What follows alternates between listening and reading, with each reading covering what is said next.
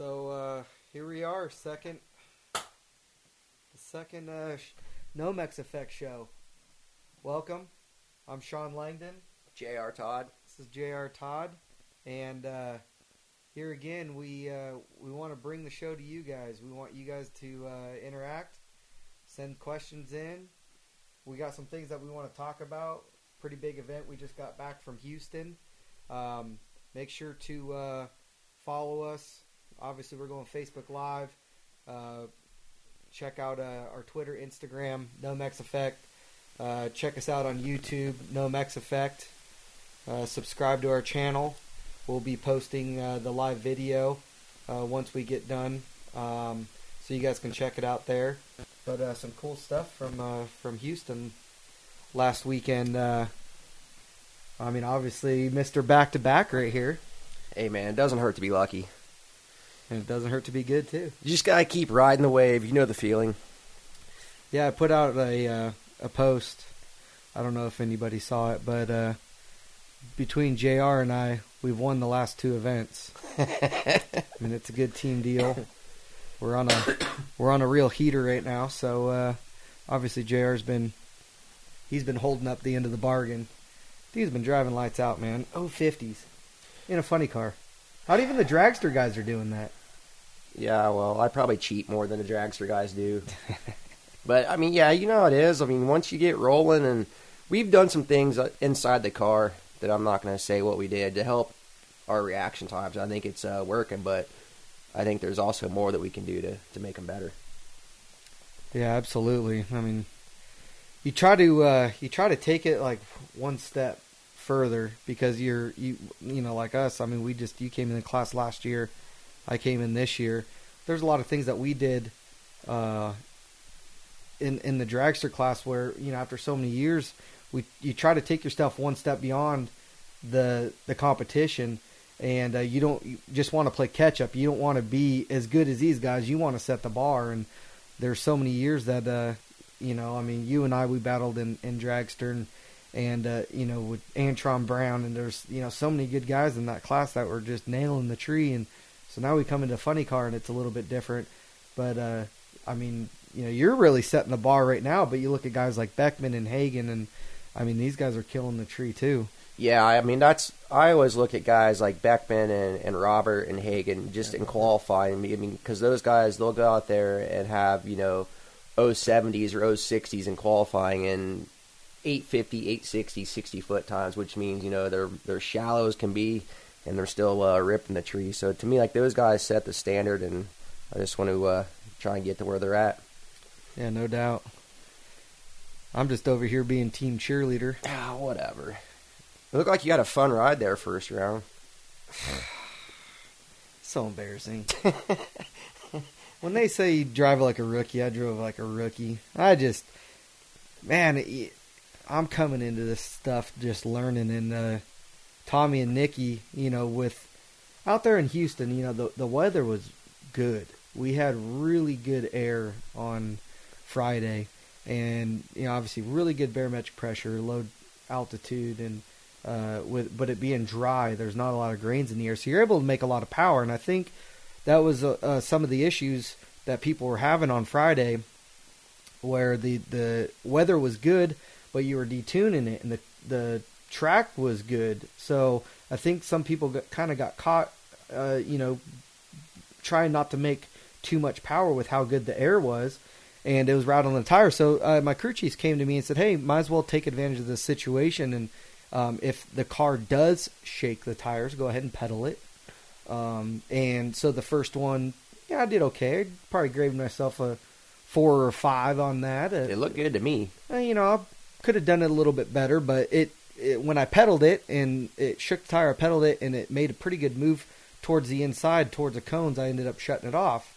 Um, so then the next run, Q2 Friday night, uh, did the same thing and uh, pedaled a little better, um, but just uh, was pretty all over the place. They end up shutting me off, and uh, you know, for obviously we don't want to go and uh, blow the motor up, so I got a little feel for it, and then I go Sunday morning, and you know, not really thinking you don't want to plan for the tire shake, but there's always a possibility of it. And go out there and I and I, I felt the thing. It didn't shake the tire; just went up in smoke. And uh, so I tried to pedal it as quick as I could. And when I did that, I kind of had a little mishap with what my foot was doing on the pedal, and and uh, went to slap it back down and slapped it down the tow hook, and it kind of messed my foot up a little because then it you, you something's not right when you put the, the push the pedal back down. So then I come right back off of it, and then it's just kind of in realization of I need to get back in it because I'm seeing Tim out there, and uh, and I get back on it, and it's just at this point all hex breaking loose on the thing, and well, yeah, I, if if your foot's not up in the pedal, then like you don't have control like you want to at that point. Right, and that's basically well on top of me being a rookie, but I uh, I didn't really have control of it, and I look pretty dumb. I, I apologize to to my guys about that. I'm gonna get better on that because that that was pretty that was pretty bad, but.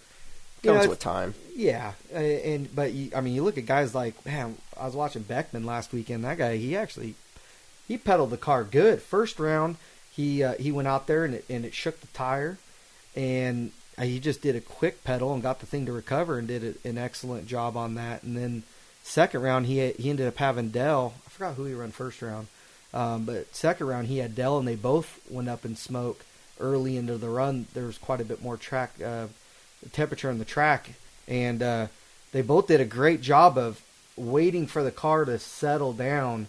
And when they got back in the in the throttle, you know, uh, Beckman just did a really good job of it. Got it to recover and got it first to the finish line. Yeah, that's what I noticed. They panned in on Del that round, the super slow mo. Like, he did an awesome job just rolling into it. Like you never saw like the throttle blades even go half open. They look like they're closed, but he's still on the gas. To me, that's a sign of a badass that he can feather yeah.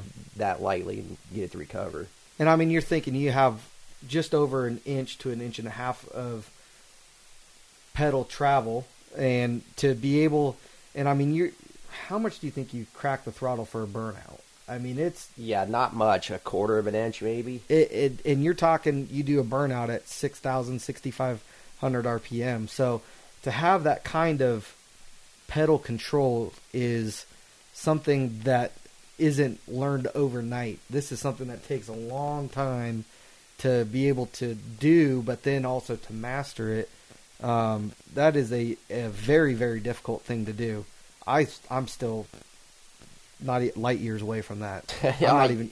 I, I'm still learning how to. It just it's tough. I feel like it's easier to catch in a funny car when it goes out there and shakes, like you experienced over the weekend. But at the same time, it's fast shake and slow shake. Fast shake is when it's shaking, you gotta catch it quick enough before it smokes the tires, because it happens like that. At least like weak shake, it's shaking your brains out. If you slap it real quick, then it's gonna recover. Right. Yeah. And and uh, that was kind of what I experienced on the Friday deal was a little bit of the weak shake, but man, I, I know a lot of people were were having issues with uh, the you know one one thing that if you guys watched the coverage last weekend, there was a lot of discrepancy over the track, and a lot of people were talking about. Um, I don't know if some people heard Matt Hagan's uh, interview from Friday night from qualifying uh, for the number one qualifier um, and then there was a couple other little tidbits throughout the weekend. Um, Cruz Pedregon had put out a, a deal about quit complaining about the track. Uh, just fix your clutch. Um, but there, the track was good down low. The concrete was good. The concrete was good. There was a bump at 660 feet, and it was asphalt from 660 uh, to 1,000, and uh, there was just no rubber on it. So there was a uh, once you hit the bump at 660 to go from concrete to asphalt, there was uh, there was just no rubber. And inside of the car, I mean, you knew right when you hit that bump. Not only did you feel the bump, but you can hear the motor peg. Uh, to me, that's the that was a worst sounding motor, and it was probably that way seven out of eight runs last weekend. Just just cruising down there fine, not steering it a lot, then just screaming, and you're just waiting for something bad to happen. Yeah, I mean you can hear it. You can definitely hear the motor pitch change um, when you're going across that bump. But I know it played a little bit of havoc for a couple teams. It seemed like. Um, I mean, all in all, from I mean, we knew going into the weekend we have uh, TRD, uh, some some great guys from TRD that do a lot of our track stuff along with Chad Head. Um, so they came to us on on Thursday before we ever made a run, and they said, you know, be prepared this weekend. This weekend's going to be uh, there's a bump in both lanes. Uh, it's it's going to spin. It's not a matter of if or when or Yeah, just it's how bad. It's just how bad you're going to hit that. So, but everything down low. I mean, you looked at like the, the on concrete. It, the the car the cars were flying. I mean, you look at from pro stock to pro mod to uh, top fuel the funny car. I mean, everybody you you really had to get after it. And obviously, it was a game changer a little bit when the sun came out. Um, but you look at like Brittany's runs. I mean, Brittany was still making some great runs even when the sun did come out. You look at um, a couple of her her runs later. You know where she was going uh, 376. Um, but I mean, only going 299 miles an hour. So if you really kind of play those runs out, if if there was concrete the whole way, or Oh, or if thing would have been ripping. I mean, you're you're looking at like 372, 373, maybe even a little quicker than that. Yep. Yeah, I mean, like I said, that was by far the worst uh, worst feeling inside the car. It just I knew going into that race once we heard they had ripped up the track and the asphalt was kind of marginal, then getting there and seeing it that it was just going to be a matter of survival. That yeah, qualifying didn't really work out for either one of us, but to me that was just a matter of making a good run on Friday night just to set yourself for a good position on Sunday to where I think Sunday really didn't matter where you qualified.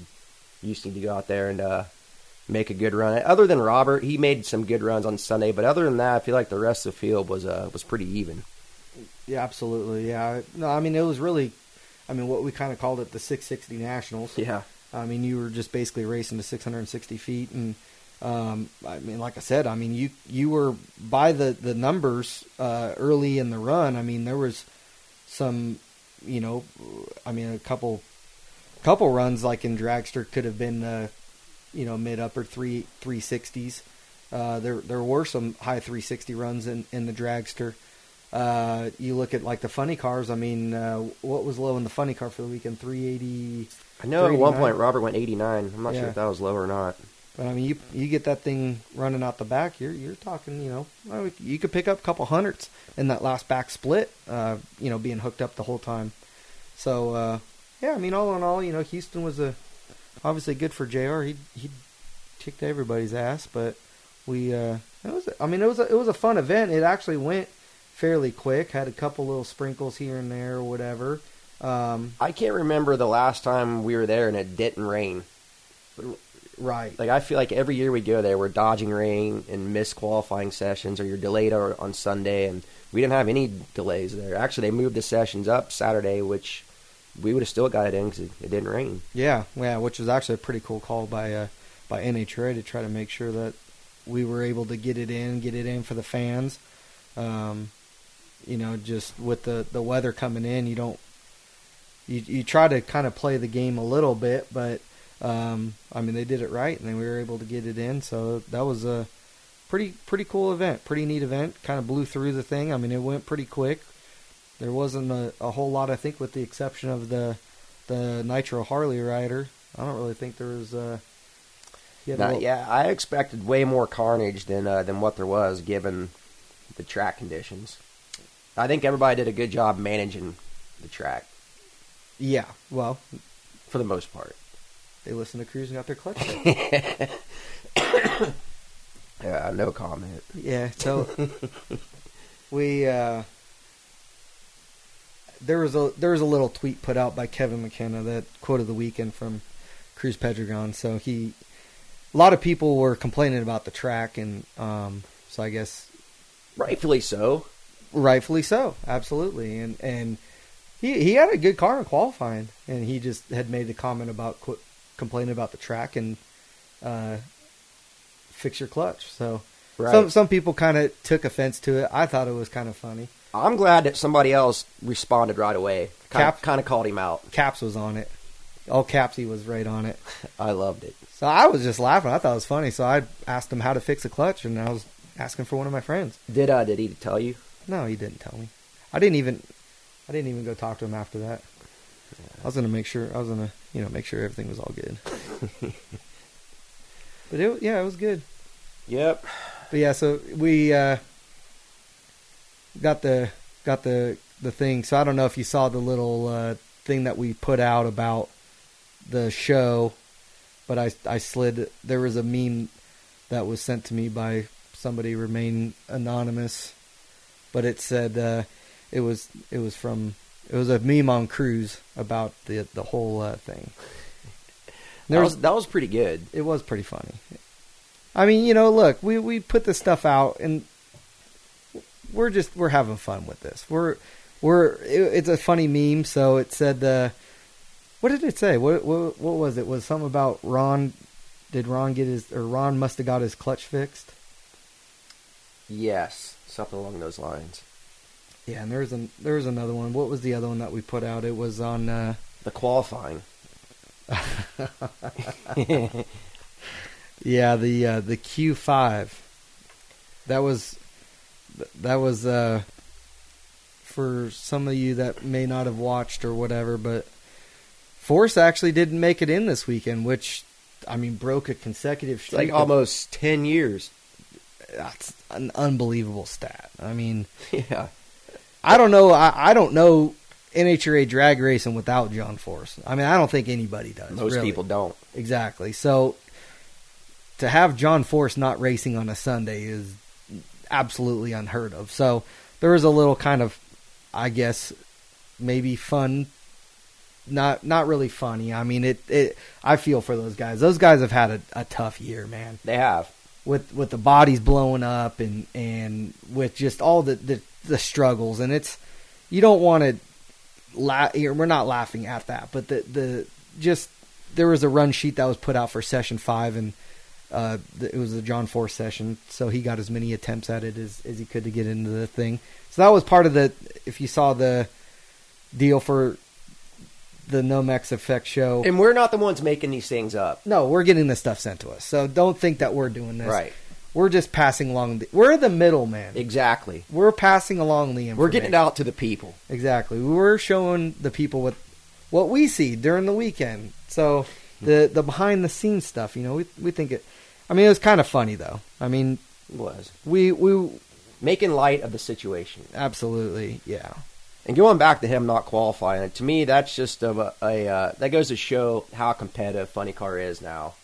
To where I mean, I feel like that's going to happen quite a bit this year. To where there's good guys not making the show, or there's good guys at the bottom of the field, and you finally go out there and qualify good, and you get matched up with one of them first round, like Capps and Hagan. Yeah, exactly. Yeah, and I mean, shoot, even if I'd have got around Wilkerson, I'd have been. It'd have been us. I'd have had. Well, yeah, that would have been what semis. Yeah. Yeah, because I would have had the winner of. Uh, I would have had Capps or Hagan. But yeah, I mean, there's no there's no easy draws in the funny car class. I mean, you look at the funny car class is brutal. I mean, funny cars. Some of the funny car guys are cutting better lights than the dragster guys. Just saying. Just saying. But yeah, I would have had man. I mean, if I get around Wilkerson, then I would have had Hagan, and would have been you, and I mean, you ran Hight in the final, and there's just no, there's really no easy runs. Uh, you know, you look at like Beckman. Beckman had that run with Richard Townsend first round, and Oh yeah, they both pedaled it. yeah, they both pedaled it, and Townsend did a great job, 418 pedaling it, Yeah. and, and Beckman, you know, he races a couple times throughout the year, and Beckman, you know, he's 412, and and I mean that's a good drag race. It, there's It's crazy how that happened. So he did that first round, and we ran TJ, and he went 98 against us and goes home. Like it, that's, I've been on that end of the spectrum so many times where you go out there and make your best run of the weekend, and not enough, and then everybody else struggles to get down the track and moves on. Yeah, you look at uh, you look at that. yeah, yeah. That, oh yeah, actually, Hight was actually uh, quickest. His quickest ET was 387 first round. But yeah, you look at TJ. I mean, he would have won majority of the other races. I mean, with the 88 light and going 398, man, that's, that's a dang good run. What else we got going on? Leaving tomorrow for Charlotte, little road trip. Yep, yep. We're going uh, tomorrow morning. We're going to leave for the four wides out in Charlotte. Um, we're going to leave a little bit early. I got to get out there and uh, got to get out there a little bit early. Go. Uh, I'm going to do a little super comp racing this weekend. Super comp. So try to got to get all that put together and uh, try to get uh, that. I guess Thursday just kind of get all my throttle stop stuff situated. So go out there early, but yeah, it'll be kind of neat. Do a little double duty this weekend. So you raced two weeks ago in the same car, correct? Yeah, what all? I mean, what do you have to change from going to a big money bracket race? Which this race paid how much to win? Brandon Taylor won one hundred and seventy-five thousand dollars. Now that's what it paid. So and then Friday was fifty thousand dollars to win How much did it pay to win Houston? for Um, okay, let's say super comp. NHRA pays eighteen hundred. Okay. How much does it pay to win funny car? Fifty thousand. We're idiots. Yeah, bracket racing, man. It's tough though. Bracket racing, it's it's no uh, it's no easy. But yeah, okay. So back to what I was getting at. What do you uh, what do you have to change from when you went and bracket race to running that car this weekend? Super comp racing. Um, you you're change. You're basically like I run a different carburetor and I run a, a carb spacer uh, for when I bracket race, and then so basically just changing that, changing the the the throttle, put the throttle stop on, and put the throttle stop carburetor that I run when I do the throttle stop racing. Um, so I'll, I'll I'll change that stuff, and then obviously all the rest is just basically all the timers, the shifter timer and the throttle stop timers, and and get on all that stuff. It it gets affected a little bit uh, more when you go on a throttle stop by the air. So I'll usually put up the weather station, kind of run all the the information and all that stuff before we go and and, and race. Um, to our bracket racing, you're you pretty much run the thing all out, and you'll see a little bit of uh, uh, variance off of the weather. But typically in a national event, you're going to make two or three runs throughout the whole day.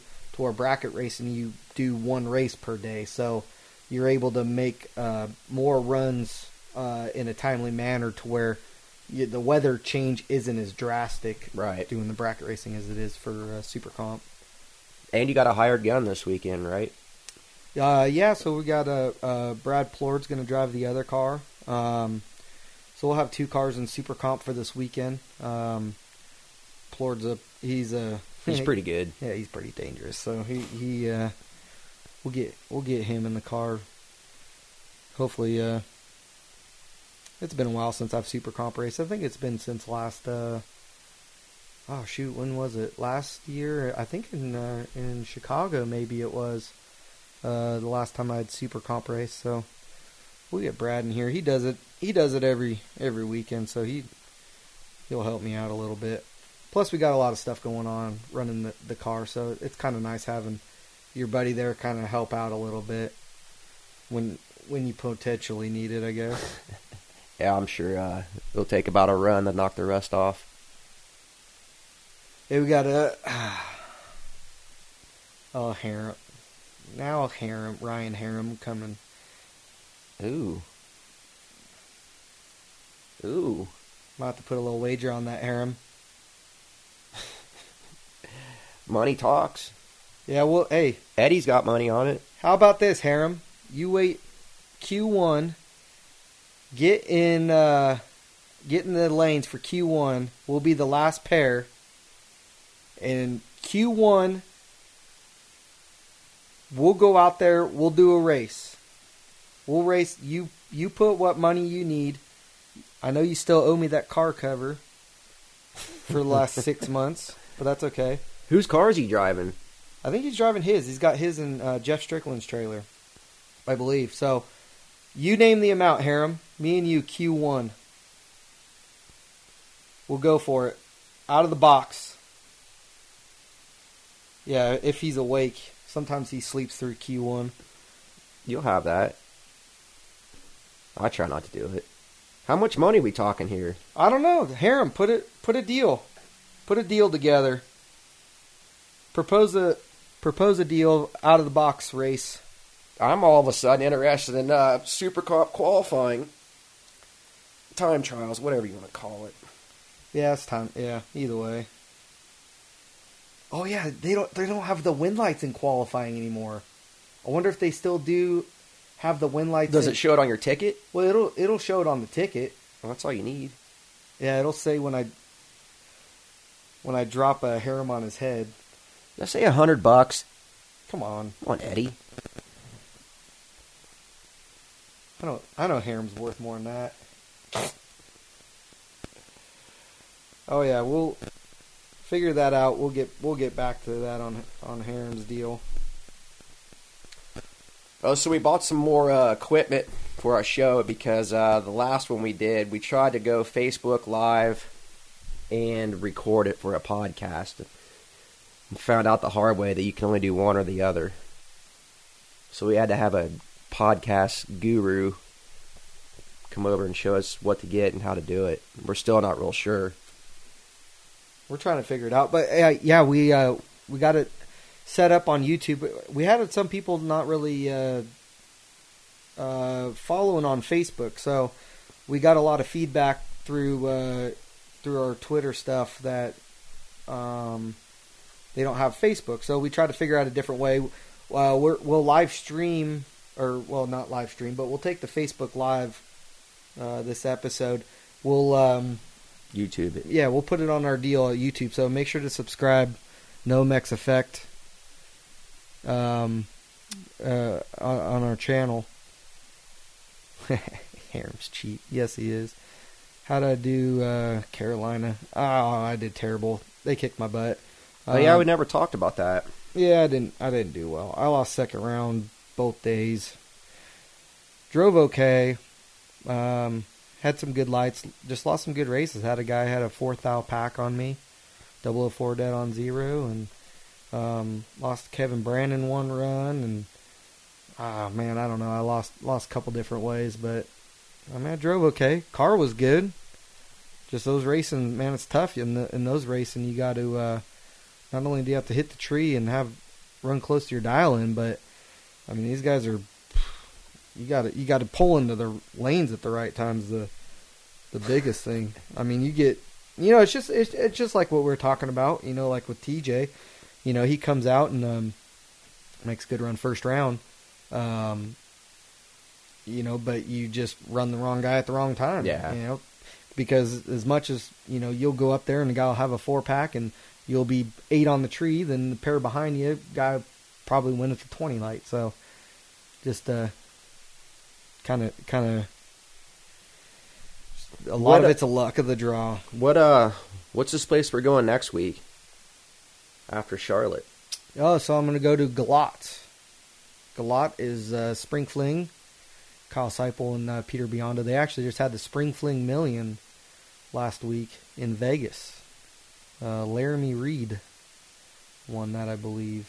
Um, I mean, big day, man. I think it two hundred and fifty thousand dollars to win. Oh, dude. Yeah, I almost called in sick for Houston because I only paid fifty thousand. Yeah, I mean, clearly it would have been better off. But I don't know if I would have won because he was driving lights out. He was driving good. That's a serious payday.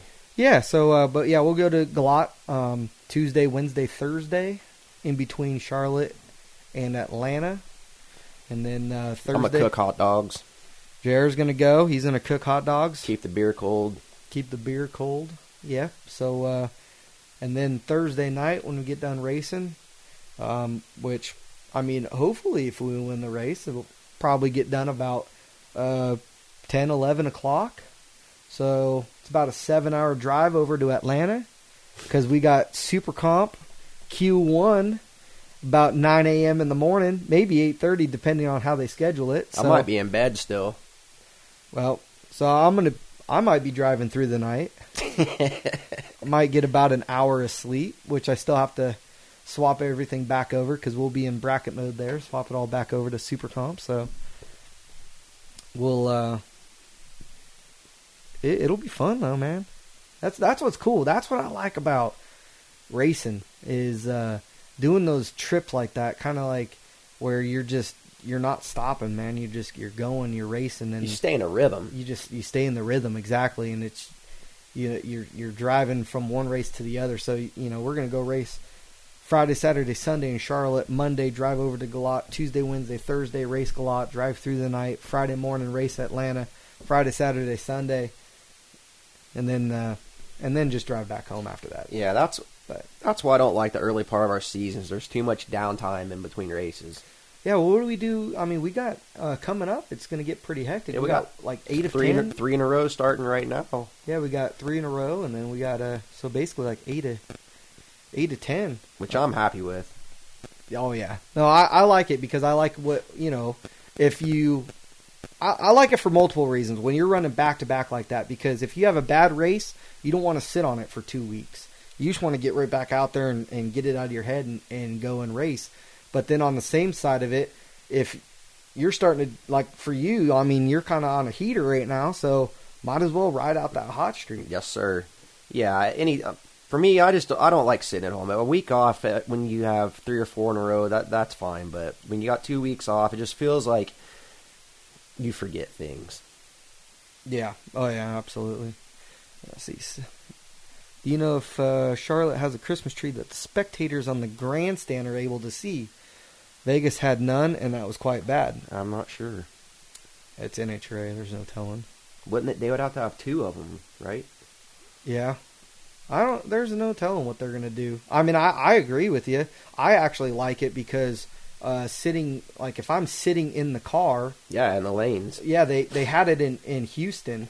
Um, but if I'm sitting in the car a pair or two back, um, you can't always see the tree. And a lot of times, like a couple pair back, if I'm sitting in the car, I like to watch the tree because I like to kind of get that rhythm going where you you know you're staged and then a certain amount of time you're hitting the gas. Uh, so you kind of get that rhythm going. But a lot of times with so many people on the starting line, you can't see the bulb. So when they put those trees up, I'll actually look up at those trees and watch it. Uh, just that's the only thing that you can see. Yeah. So, so yeah, so it's definitely beneficial for us to have that too. And why NHRA does or doesn't put that up, we we have no clue. We can't we can't answer. We can't speak for them. Whatever you can do But to make be- the fans happy, Do it. you need to do it. Yeah. Maybe they'll have a complaint box that you could put that into. 'Cause I, I agree with you. I agree with you. We we definitely do need that. I seen that someone put earlier. Uh, uh, what do you think about uh, Erica running pro mod? I think it's good. She uh she said she's willing to drive anything. I mean, uh whenever you have somebody that's uh, a well-known name name like her going to a class like Pro Mod, it's just going to draw more attention to that to that class and that's uh an exciting fun class to watch and I think uh, I think she'll be good in there. Especially, I mean, you never know what's going on with pro stock in the future. Yeah, exactly. I mean, you you look at like Erica. Erica can she can drive For She- sure. She's a driver. I mean, you look at look at her lights. I mean, you could tell. For me, I think a lot of the like drivers they like for me. I like to drive. Double, I like to go double duty. I like to drive more cars because I think it keeps me mentally uh, fit. Where you're not thinking or concentrating or overthinking. You're just doing and you're just driving. And you look at her lights in in uh, pro stock last weekend and she was ripping. I mean, she's 17, 14, 11, and 18 in the final. Yeah, when you're Uh, consistent like that, that that means you're good. You're a badass. You're exactly you're in the zone. And even though she didn't qualify in the pro mod class, I mean, it was their first race. Right. In the pro mod class, let's be honest, that that class is that's pretty. It's tough. What was the bump there? Uh, I, I'm looking that up right now, but I think it was somewhere along like 582 Right. or something like that. And uh, I think number one qualifier was uh, 569. Um, uh, actually, 583 won Danny Rowe. But what's cool, what I like about that class is they got 28 cars showing up. And there's a lot of cars that didn't qualify that are fast running cars. I oh mean, yeah. you know, Richie and Erica and uh, Steve Matusek and Chip King, Sidnei Frigo, uh, Dan Stevens. I mean, there's you know Pete Farber. There's a lot of lot of uh, fast cars, uh, but you look at like you kind of get into the middle grouping of it, and I mean, three. It's just kind of like the pro class. It's three hundredths of a second separates top half from the bottom half, and I mean you can see that won or lost on the starting line. Yeah, I feel like if she's one of those, if she gets qualified, that she could do some damage on race day, no matter where she qualifies. Oh yeah, absolutely, and and that's just where the the driving comes in. Um, you put a, you put a good driver in a good car, or you put a good driver in a mediocre car. I mean, they can make it a good car. You keep getting those opportunities to go back up, and you know, eventually you get enough runs, you're going to get it figured out. Oh yeah, yeah. They're uh, brand new to the class, so give them time. They'll uh, they'll be winning races soon. Yeah, yeah. Pro mod would be fun though. Well, you you ran pro mod. It was fun though. What what we did was only eighth mile, the ADRL series, the big screw blower on it, but it was a lot of fun. I uh, I would definitely drive one again. What do you think's harder to drive, a funny car or a pro mod? Funny car, hands down. Everybody thinks that that they're similar just because they're both all over the track, but to me, you drive a pro mod like driving a dragster, a top fuel dragster. You just get in there and don't be real aggressive with the steering wheel. Where like I feel like a lot of those guys get in there and they're solid on the wheel and they're suspended cars, so that upsets it. And you do not want to crank on the wheel like you do in a funny car, or else I feel like you'll turn those things over. Yeah, it looked like there was a couple guys. I think Rebellis put up a couple pictures of a couple of the pro mod guys all over the place. Seeing a couple pro stock cars getting pretty loose too. Yeah, I saw that. I know a couple of them were kind of saying that. And that all kind of goes back to tricky track there. Yeah, yeah, I know a lot of them were saying they were they were seeing that bump pretty bad too, where they could they could definitely uh, see that in like the engine RPMs where it was spinning. It was good down low, like they said, but after seeing some of the super slow mos on TV, the top fuel cars hitting that bump, it's uh it's pretty wild looking. It looks way worse on TV than I feel like what it actually is or was. Yeah, I think I saw like uh, was it uh, Terry McMillen's car hit the bump and it it was like I mean on the on the skid plates it was yeah. sparking them. Like that's that's a pretty big bump to get it to do that. Exactly. So hopefully, if we uh, if we're going back there next year, they got all that resolved and smoothed out. Yeah, well, I'm, I'm sure they I'm sure they will. I'm sure NHRA will go down there and make sure it's all good. I'm sure. You're sure? I'm not sure. If not, Chad will get down there and straighten them out. Yeah, we got Chad Head for that. He'll take care of it. So we're going back Charlotte in a four wide. Four wide. Are you uh you looking forward to it? Yeah. I you know, I mean the four wide, like we kind of talked about before, the four wides are they're fun. I mean, it, it's different. It's something different, man. I, I really wish I had actually somebody was texting me about that earlier today, and they were saying, you know, what would it be like? Uh, how could we get what it, what did it call that? The the showdown or something like that, where the dragsters race the funny cars? Yeah, what was it? The Winston showdown or something like yeah. that. I mean, if we had something like that, I, I really want to do that. I don't mind doing the four wides. It, it's all right. I mean, it's I think it's harder to watch than Yeah, it is to actually race. Correct. There's there's so much going on. There's two win lights that come on. You don't know which one is the actual winner. Yeah. Well, like for instance, when I was on the starting line, and I was so confused in the final round when I was watching you. I was standing behind your car, and I see you leave, and I see Tommy out there. I'm thinking like, shit. Well, But he murdered everybody on the starting line, is what you think. yeah. So I'm thinking like, damn, come on, Jared, get second. But then, like, I don't really understand what's going on, and I see everybody jumping up and down, and I'm trying to look up, kind of back behind us where they have the the big screen. So I'm looking up there, and then I'm thinking like, well, maybe he's a close second, and then I turn back around, and your guys are all jumping up and down, and I'm thinking in the back of my head like. Are we those guys that are jumping up and down when we didn't win? Because a lot of people have done it in the past. a lot of people have done it. And then I I hear somebody say TJ went red and so yeah, so I I was I mean it was probably I'd say a good 20 seconds after you won before I finally like fist pumped. Right. Well, that's the thing. So if you're over in lanes three and four, there's a tree for you over there. You can't see the tree Lane and two, so like no one knew that he red lit because his tree's over here. Correct. Right. right That's- exactly. the part I don't like about it. But it is what it is. I mean, I think it should be a high paying money race, like a shootout, like you said. Maybe no points, something that's also like going to draw in a lot of fans, but just be like a no no pressure type, big money paying race.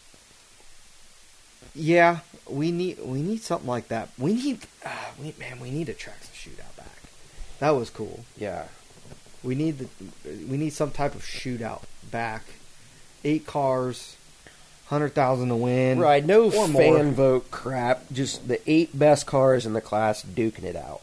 Yeah, I mean, you know, there. It was kind of neat to get some of the fans involved in it on that, but it it kind of reminded me a lot of like getting back into like the high school. It's like a popularity contest. popularity a little bit of that yeah so you know but i mean that's kind of what you what you do in, in those in those situations but you know I, I just i think it's more of just drawing back like we need it a little bit different you know we kind of do the same thing every sunday $50000 to win but i what- man, what i would love to do is i would love to do a, a saturday night race do I don't know why we haven't. qualify qualify something like uh you know qualify on Friday right and then Saturday like maybe do first round around and I'm talking like in the summertime when it's when it's hot out. right?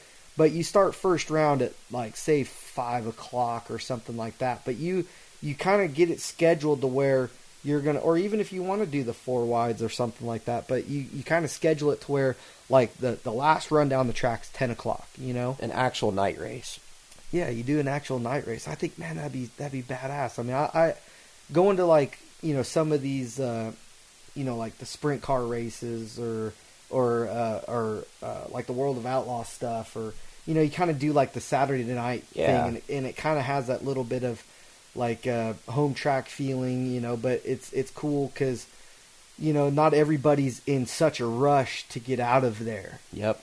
where it's like after the race everybody wants to hang out and have a good time and you know maybe have a couple beers or have uh you know grill out or whatever but it seems like a lot of times sunday it's like everybody's you know halfway through the day you see the midway getting torn down and you see like you know if somebody loses first round then they're trying to pull their awning down and Yep. you just don't have that full race effect feeling always on a sunday When I raced IHRA for uh, Bruce Litton, that's what we would do. We made two qualifying runs on Friday, I think it was, one early Saturday, and then we raced Saturday night.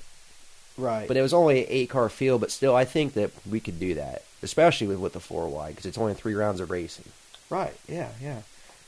Yeah. Like I mean, like do some do some call outs. Yeah, absolutely. Yes, Exactly. They had actually talked about maybe doing like just you know kind of racer banter, I guess, and talking or whatever. But we had kind of looked at some stuff of like you know how do we change it up, but maybe do something like the number one qualifier gets first call out, and you pick who you race. So you go out on stage, you're number one qualifier. Who do you want? Do you want the guy that barely qualified, or do you want the guy that's maybe the hottest guy out there right now. maybe a guy that's right in front of you in the points. Right. You, you want to get by that guy in points. Exactly. I think that'd be I think that'd be awesome. I think it would be. Yeah. I I mean I think there it could kind of create that little bit of uh opportunity for a rivalry maybe where guys are constantly calling out maybe one particular person and it kind of starts rubbing them the wrong way. Yeah, it would definitely uh, create a buzz for our sport, which those other guys on TV already do it, and they have a huge following. Correct? Yeah, I think so. I think so. I did have a question though the other day. Uh, somebody had sent me they like, make sure you talk about this on the show. Uh, but they had said, so who do you think, or well, they didn't say like that, but they said, so who plays the most games on the starting line? I don't know if it's games, but there are a couple drivers in our class that mess around on the starting line. Who do you think plays the most games?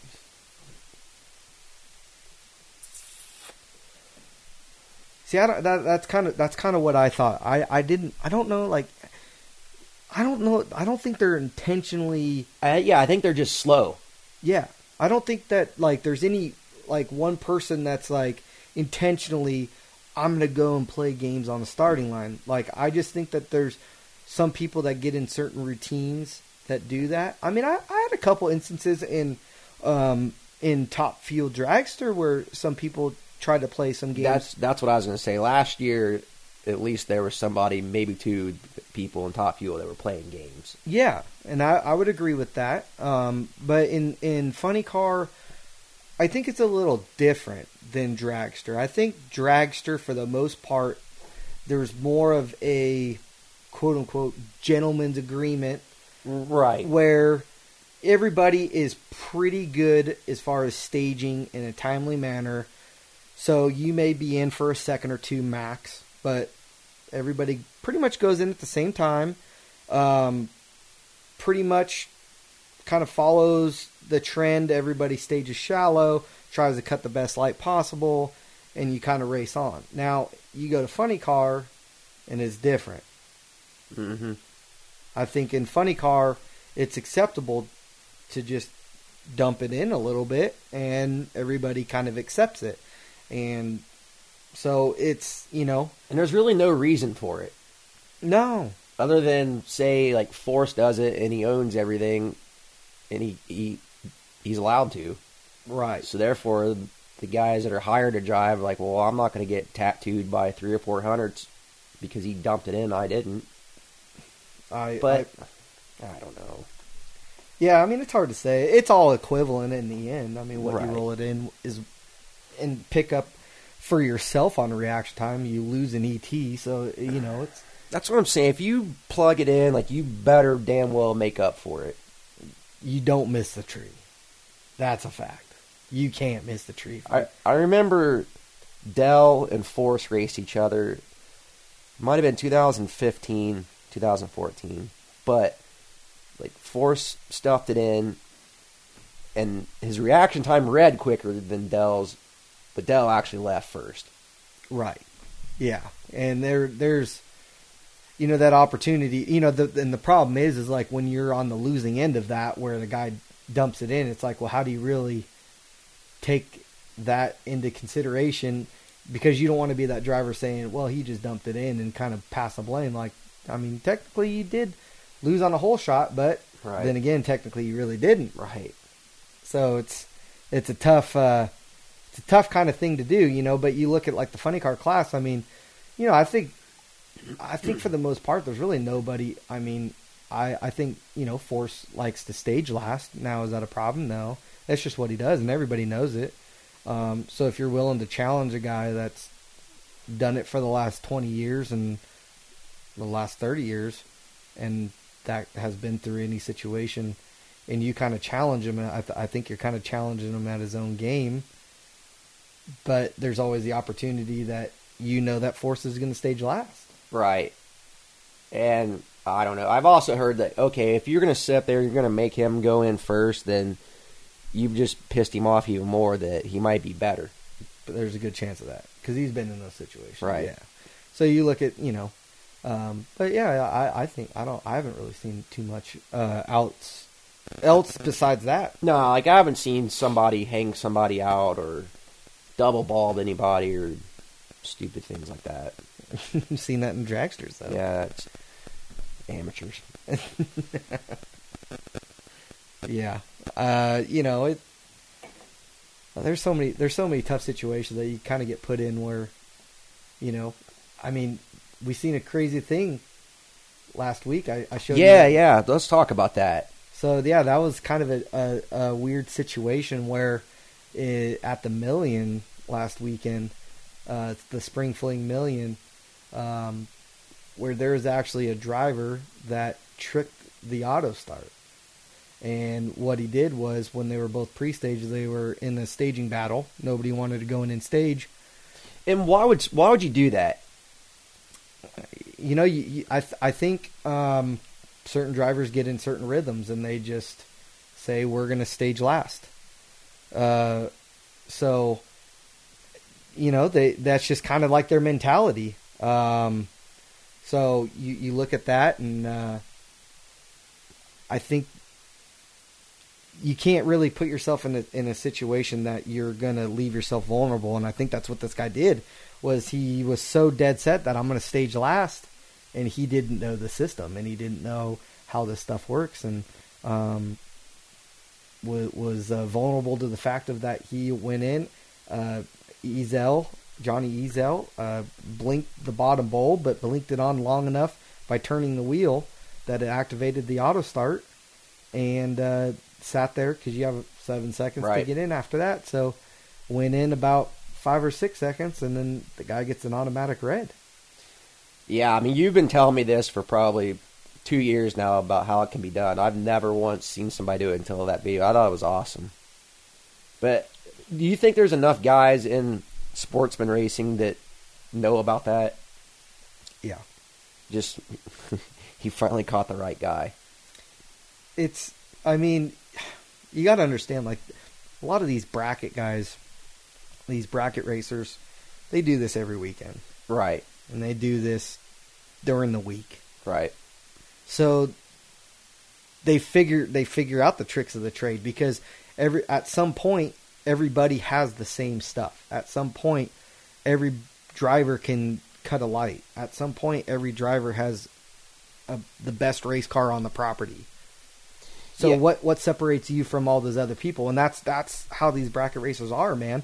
They take it they take themselves to this next level and they create these new challenges and they they find all these loopholes and they I mean they're they're able to attack every single thing. I mean, I you know all these things that like what I feel like I've brought to the table in the top fuel class of of certain things like I've learned in the bracket racing division and those are things that like I've implemented myself in the in while I've been bracket racing to make myself a better consistent driver and um you know I, and I think like these bracket racers man they just they find all of these little niches and glitches and and you name it I mean you know there's certain things that we know in the tree how you can manipulate the tree Yeah, I mean, yeah, when you're talking hundred plus thousand to win a race, I'd probably come up with some things like that also. Right, right. And so, you know, I mean, there's certain ways that you can manipulate the tree. I mean, we're on a random tree, but there's certain ways you Right. can manipulate things to make it a short tree or a long tree. And you know how it is. You you hang those last couple tenths, you know, where tree shorter or longer. I mean, it's some drivers like long trees, some drivers like short trees. So it's you know, there's there's a lot of things that that you can do. that How pissed do you think that guy was? Oh, do you know? pissed. Oh, I don't know. I, I yeah, but I mean, probably not understanding the situation that like you got timed out, Right. Like going to the tower, like what the hell just happened? You got timed out. That's all there is to it. There's there's nothing.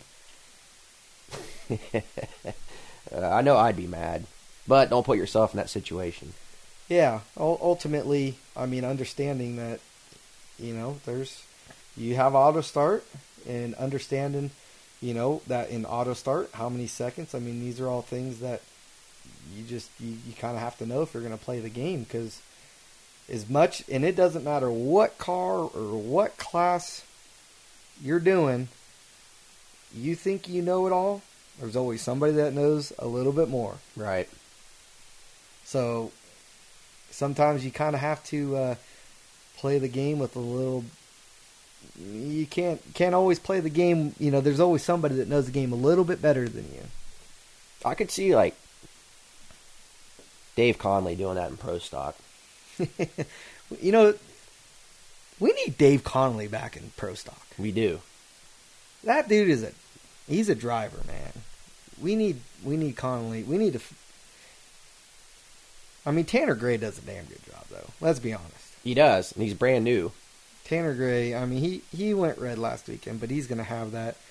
I mean, he's And it's not like he has a big drag racing background for how good he is. right. I mean, he he rolled right into this class and, and started just ripping the tree. I mean, the dude was crushing the tree. He can he sets up teen, and, and you know a lot of I think a lot of the pro stock guys seem like they're you know 20s and 30s, but there's a couple select few that that kind of push the envelope a little bit, and I think Yeah, why not? you know I think I think Tanner's one of those guys that he's able to because you know he's able to kind of create that small window uh, on the reaction times where uh, he's able to be a little bit more aggressive. Um, but yeah, I mean he you know he was 11 red last weekend, but man, you're gonna have that when you when you're kind of when you're that close on a tree, you're you're gonna have some. I mean, it's the same thing in like funny car what we do. I mean, you're sitting up there going 50s and 60s, uh, but every once in a while, or I guess in funny car, you know, 50s and 60s is really good. But typically, you know, about se- it seems like 70s is kind of the average. But you know, if you're kind of in your range and then you know you pick up a couple hundreds, you know, it's not really in a, a in a top fuel or a funny car like they're just like, man, they cut a great light. Well, yes, they did cut a good light. You know, it's kind of the same thing in like a, a dragster when you see the guy who goes 20s and 30s, like, Right. oh man, he, he crushed a tree. Well, nah. he he got lucky because I mean, yeah, he caught it. exactly like he couldn't go back up there and do that again. It was so. This is something that I tried to get changed because when they went to the LED bulbs, they they added that three hundredths of a second. This is way back, you know, 10, 13 years ago, whenever. But I'd really like it to be where in a in a dragster or a funny car, you're up there hitting the tree, and rather than being like in a in a funny car, 60s and 70s is like your best hit. Take out that delay, like get it to where we can hit the tree and we're 20s and 30s. Yeah, it looks like we're pro stock guys. Right. So okay, that's fine. So we're 20s and 30s, but what you do in that that instance is you take it away from the guy that doesn't really care in the sense about staging and he just says, "You know what? I can only go 80 or 90, so I'm just going to roll it in deep and I'm going to go 30 on the tree and get 400ths advantage over this guy." Right. Because he doesn't have anybody to answer to. But when you're a paid driver, you got to answer to your boss, and your boss wants you to stay shallow. So you you there's a seven hundredths if you're seventy. There's a seven hundredths window that they could potentially gain by either rolling it in deep or hitting the gas early and going teen or twenty on the tree and catching it just right. But if you narrow up that window, you kind of bring it to the good drivers, the shallow stagers.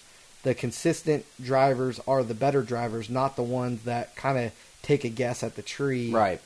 And you know, you're you're. I, I think that you would be more rewarding the better, more consistent driver. I think so. That to me, it also is not as confusing for the newer fans if they would do that. Wondering why do pro stock motorcycles and pro stock cars have better reaction times than you guys? Because I remember back to Connolly when he would move the top fuel car. Fans, oh man, he's gonna you know kill you guys just because he's so great on the tree. Like, well, yeah, he's good, but it's not that he's that much better in a pro stock car than we were in a top fuel car hitting the tree. Yeah, and I mean you're leaving on you know A dead idle yeah, But Well, but yeah, 20 like to me, the common fan doesn't understand that. All you have to explain that to them. Yeah, so I mean, in a, in a dragster, you're leaving at a dead idle. Yeah, and I mean, I, I enjoyed it when Connolly started running uh, dragster because it was another good driver that came in and um, wa kind of like where you could kind of base yourself off of. You know, Yes, there was a there was a couple of us, you know, there for a couple of years that, um, you know, like uh, you and, and I and Connolly and uh, and Antron, you know, we it'd kind of be like us four where we'd kind of generally base off of each other, where you you could figure out real quick where you stood Right. competitively. Um, but yeah, so yeah, when he come in, yeah, I mean it was it was kind of neat because another just a great driver and stage a car shallow and flicker the bulb and you know right. crushing the tree and um, Yeah. And to answer to this comment, they can change the settings on the tree per class, so it wouldn't matter for bikes and pro stock cars. They would just keep Yeah. theirs the same. right. So yeah, like when they brought the LED lights in, um, the pro stock guys and the bikes were having a lot of issues, red light, and they couldn't slow their cars down.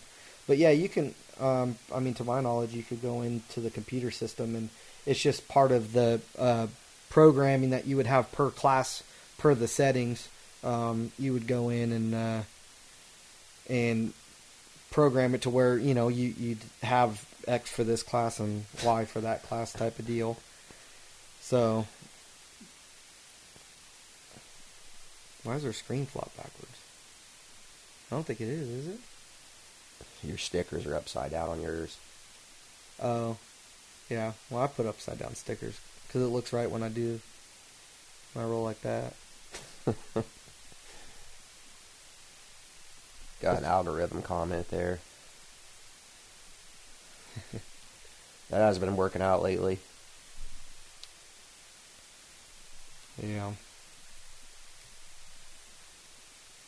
So, uh, oh man, what what do we got? What do we got coming up? We got Charlotte, we got Atlanta, we got Topeka.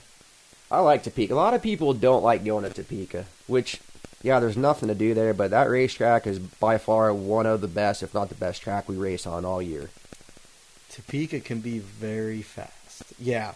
And Topeka can be very slow, but it's all it's not track dependent a lot of times. It's, a lot of times it's weather dependent. Yes. Because the the weather can be really good or the weather can go I mean it can go just Get flat. nasty. nasty, humid, hot.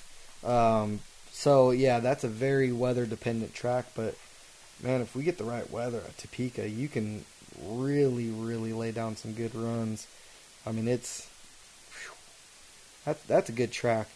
Except for that, that's a track that you make sure you're on time because that's a far walk to the staging lanes.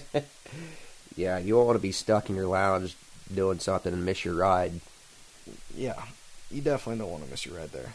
That's a long walk. Plus, you know, T- Topeka, you got some good golf courses there. Yeah. you got some good. They got some good entertainment there for anybody that generally goes to uh, Topeka. I wouldn't know anything about that. Know. Man, what about Englishtown? I'm gonna kind of miss Englishtown this year. I think. You know what I'm going to miss is going to uh, New York City, which we still can, but it's just when you're in Englishtown, you so easy to go there. Yeah, I mean, like where we stay, you just hop right on a, a train. It takes you right downtown and drops you off Penn Station, and you can go check out downtown. I mean, last year, man, we had a good time. Me, you, and Brandon. Yeah, that was a lot of fun. We stayed down there for a few days downtown, and was that in between? Was that in between Epping? Yeah, Epping and Englishtown were back to back, so we spent the week there. Yeah, that's right. Yeah, man, that was that was so much fun. I don't know. What do you think? What's your favorite track that you go to on tour? Um, I like Pomona just because to me it feels different when you roll in there at the beginning of the year and the end of the year. It just feels different than any other race. I like going there because of the history, but I also like Sonoma for whatever reason. I love yeah, Sonoma's fun. I, I like Sonoma. So yeah, Seattle is very difficult to get in and out of. More to get out of, it seems like for me. A couple years ago, I got stuck in uh, in Red Key, and they shut down Red Key, and I ended up missing my flight Sunday night because the guards wouldn't let me out the back gate. I bitch about this every race. Like we need a dedicated entrance and exit. Yeah, so they have like a back exit in uh, Seattle, but you have to have a special pass. But it seems like majority of the time, the only people that have the special passes are the NHRA people. so, Got to catch those flights, man. so, like, there's, but I mean, it's it's very difficult to figure it out, and then getting in and out. Um, I don't know other tracks that are difficult to uh, get in and out of. Gainesville. Gainesville. Yeah, so don't be late and don't try to run cops over and don't try to jump curbs and you get Uh, fined. Phoenix can be tough because it's like a damn maze the way they route you in there. Yeah, Phoenix and but ma- yeah, majority of the tracks, you know, I mean i i it's majority of the tracks are uh can be difficult if you go in at the wrong time, you know? You just Right. You just got to know when to get there. yeah, don't show up late Yep. and you get fined. The popo gets mad when you do that. No, it's only when you try to like run them over. But yeah, Yeah. for the most part, for the most part, most of most of our tracks are pretty good. Um, I mean, you're always going to kind of have a little bit of line that you're going to wait in. I think Epping probably the first year That was bad. takes the cake on it, but since then they've done an excellent job of uh, just rerouting the traffic and kind of getting everybody in and out of there. But I remember, I think I'm pretty sure it was the first year. Were you driving for AJ I then? was I was driving for AJ, and he was coming to the track, and he was uh, he ended up getting out of his car and leaving his car, and McCutcheon had to go out the track and go pick him up. Because it was like an hour at least wait, right? It was- like traffic was not moving. They Yeah. had they had no place to park people, so traffic was just stopped. Yeah, I think I showed up like six hours before we ran because I didn't want to get caught up in the traffic. I figured I'd just go and watch sportsman cars. Um, but yeah, they put like a memo out. But yeah, I remember I remember McCutcheon was just like shaking his head because he had to sit out in, in the line for so long and waited waited out, and, which was a good thing because uh, he went up to go get AJ, but gave him the scooter or whatever he did, and AJ ended up getting inside. But uh, I mean, probably wouldn't have made it in time for the run because I mean the traffic was was pretty bad. But And then uh, then you guys had a pit issue that weekend, didn't you? oh, so terrible. They had a, uh, they had some sewer issue and That was nasty. uh, but they got that fixed. So we'll get Yeah, I like going there. I like going to different parts of the country like that. yeah yeah. Epping's actually really cool. You're you know 20 minutes from the beach. Go out to the beach even though you don't go in the water because it's freezing. Get some good lobster. yeah, get some great lobster. Uh, dang, what's that hotel? Well, we stayed there a couple The years. baseball field, with the baseball field. You actually stay. What is it? Is it a like a Marriott? maybe. I think it might be like a Marriott. Yeah, you stay at, and then you go out the back, and it's kind of like a patio, and you all hang out on the patio, and um, It's, in the outfield of a minor league stadium, right? yeah, yeah. So uh, yeah, a couple years ago, I just kind of went out there and kicked it out there, and got some dinner and grabbed a couple beers. And actually, my room was I don't know second, third level or whatever, but it oversaw the whole field to watch the the back end of the game, and um, that was pretty neat. Pretty neat. Yeah. So Richmond, I Well- like Richmond, although it's probably going to be hot and nasty when we get there.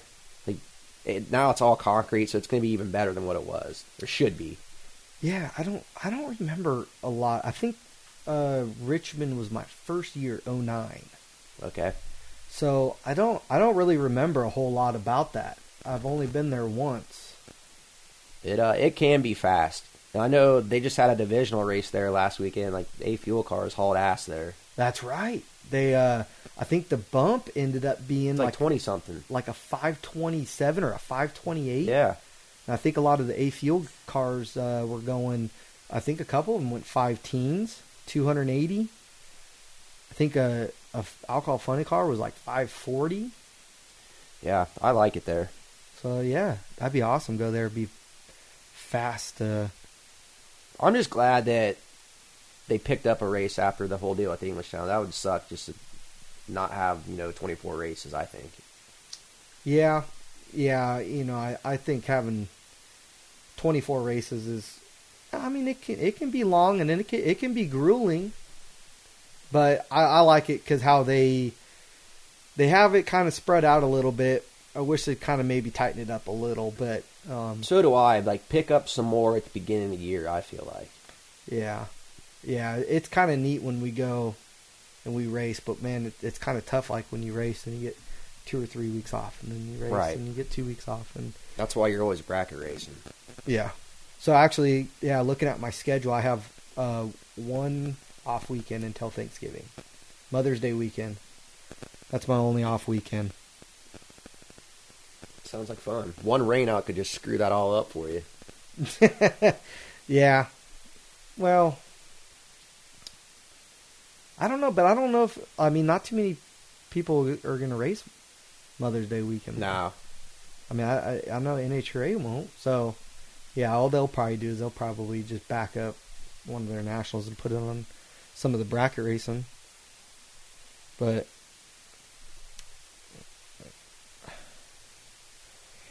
yeah, yeah, yeah. I got my yeah, but see, the way I look at it is, if uh, I would have trust me, I was running my funny car last weekend, but I was online all weekend long, and I was pissed because the service at the track, Oh, it was terrible. and it's nothing against Houston, because it's ninety percent of the tracks that we go to, our service stinks, and I, I mean, sometimes Verizon may be a little bit better than AT and T. Sometimes AT and T may be a little better than Verizon, but on a general basis, Friday, Saturday, Sunday, during the times, I don't know if they got when they got the TV trucks rolling or or what it is, but there's something that our phones just don't work. And so I was out there in the morning trying to watch the the Spring Fling Million, and I was trying to get it. I brought my laptop out and I did all this stuff, and um, I mean, I was really dead set on like when I get like five free seconds, I'm gonna watch the Spring Fling. Well, I couldn't watch any of it, and especially on the Million. Um, so yeah, man, it just I was pissed. We got to figure out a way NHRA to get Some portable cell towers, man. yeah, because we like we try to even like when we try to tweet or we try to do things at the racetrack. It's, I mean, you got Yeah, like don't complain about us not being active on social media. we got to figure out a way because like I'm trying to tweet and I'm like walking around this whole. I mean, I everything but maybe like getting like rabbit ears stuck on my phone to try to get more service. Um, but yeah, I'm trying to trying to figure out ways to get better service with my phone so we can do stuff where I could watch more. So I, uh, long story short, for Greg Greg Stanley is I ended up uh, like hurrying up, getting all my stuff done, and uh, I got out of the track and got back to my hotel room so I could watch the the last three rounds of the Spring Fling Million because that's what I love to watch. So uh, uh, yeah, we need to tie a cell tower onto Cody. Craig's asking about uh shut off on Force's car. I think pan pressure shut his car off in Q4. Either that or they shut him off. I'm not sure, but we've had pan pressure switches since 2010, 2011. Mm, Yeah, yeah, and I, I believe that's what they referred um, on the TV show as that uh, Q4. He had a cylinder out, so more than likely the pan pressure switch uh, shut it off. I mean, obviously the the guys could have done that from the starting line as well, but um, yeah, we've had a couple runs on our car, or well, one run in particular uh, in Vegas qualifying that the pan pressure switch shut it off, and all that's doing is it's it's just a safety device that uh, is very uh, that that we need because of uh, when it gets pan pressure, um, it it shuts the car off to where it'll uh, help save an explosion, uh, potentially blowing the body off of it. Um, so that's a, a very useful tool um, for the crew chiefs and also for the drivers and also for the team owners who pay for it all. Exactly. So um, Yeah, I mean, did it cost him qualifying? Maybe, but it also probably saved him some money in the long run if that's what happened. Yeah, absolutely, absolutely. So, all right, well, uh, man, Yeah, we're gonna have to uh, try and take this equipment on the road and do something next week. Yeah, Maybe from Galot. yeah. I think maybe we could do something like that. We can maybe uh, we'll check in from Galot, um, from the racetrack, uh, go over the four wides next weekend in, in Charlotte. Maybe give you a little preview for Atlanta. Yeah, man. Um, yeah, we can we can do. Uh, man, we can almost do anything now. We're getting more equipment. We're kind of getting used to all this stuff. Um, so you know, make sure uh, Facebook Live. Make sure you, you check in. Uh, follow us on uh, Nomex Effect uh, on Twitter, Instagram. Uh, subscribe to our channel on YouTube at Nomex Effect. Um, you know, just ask the questions, man. Send us in the questions what you guys want to know, what you want to hear. Uh, NoMexEffect at gmail.com. Yep. If you guys uh, purchase any uh, any apparel, got hats, we got shirts, we got stickers, um, like my upside down one right here. Um, so, Website's coming soon. Yep, working on the website. Uh, we'll try to get everything as much as we can uh, in a timely manner. We're trying to keep up with all this stuff, but we're trying to do all our, our other stuff as well. So, um, but yeah, tune in. We'll come to you next week, Tuesday, more than likely. Yeah, man. Um, JR will probably be heading majority of that because uh, hopefully I'll be racing uh, from the Spring Fling in Galot. Uh, so tune in. Make sure to uh, check us out. And uh, any questions, send them our way. Thank you guys.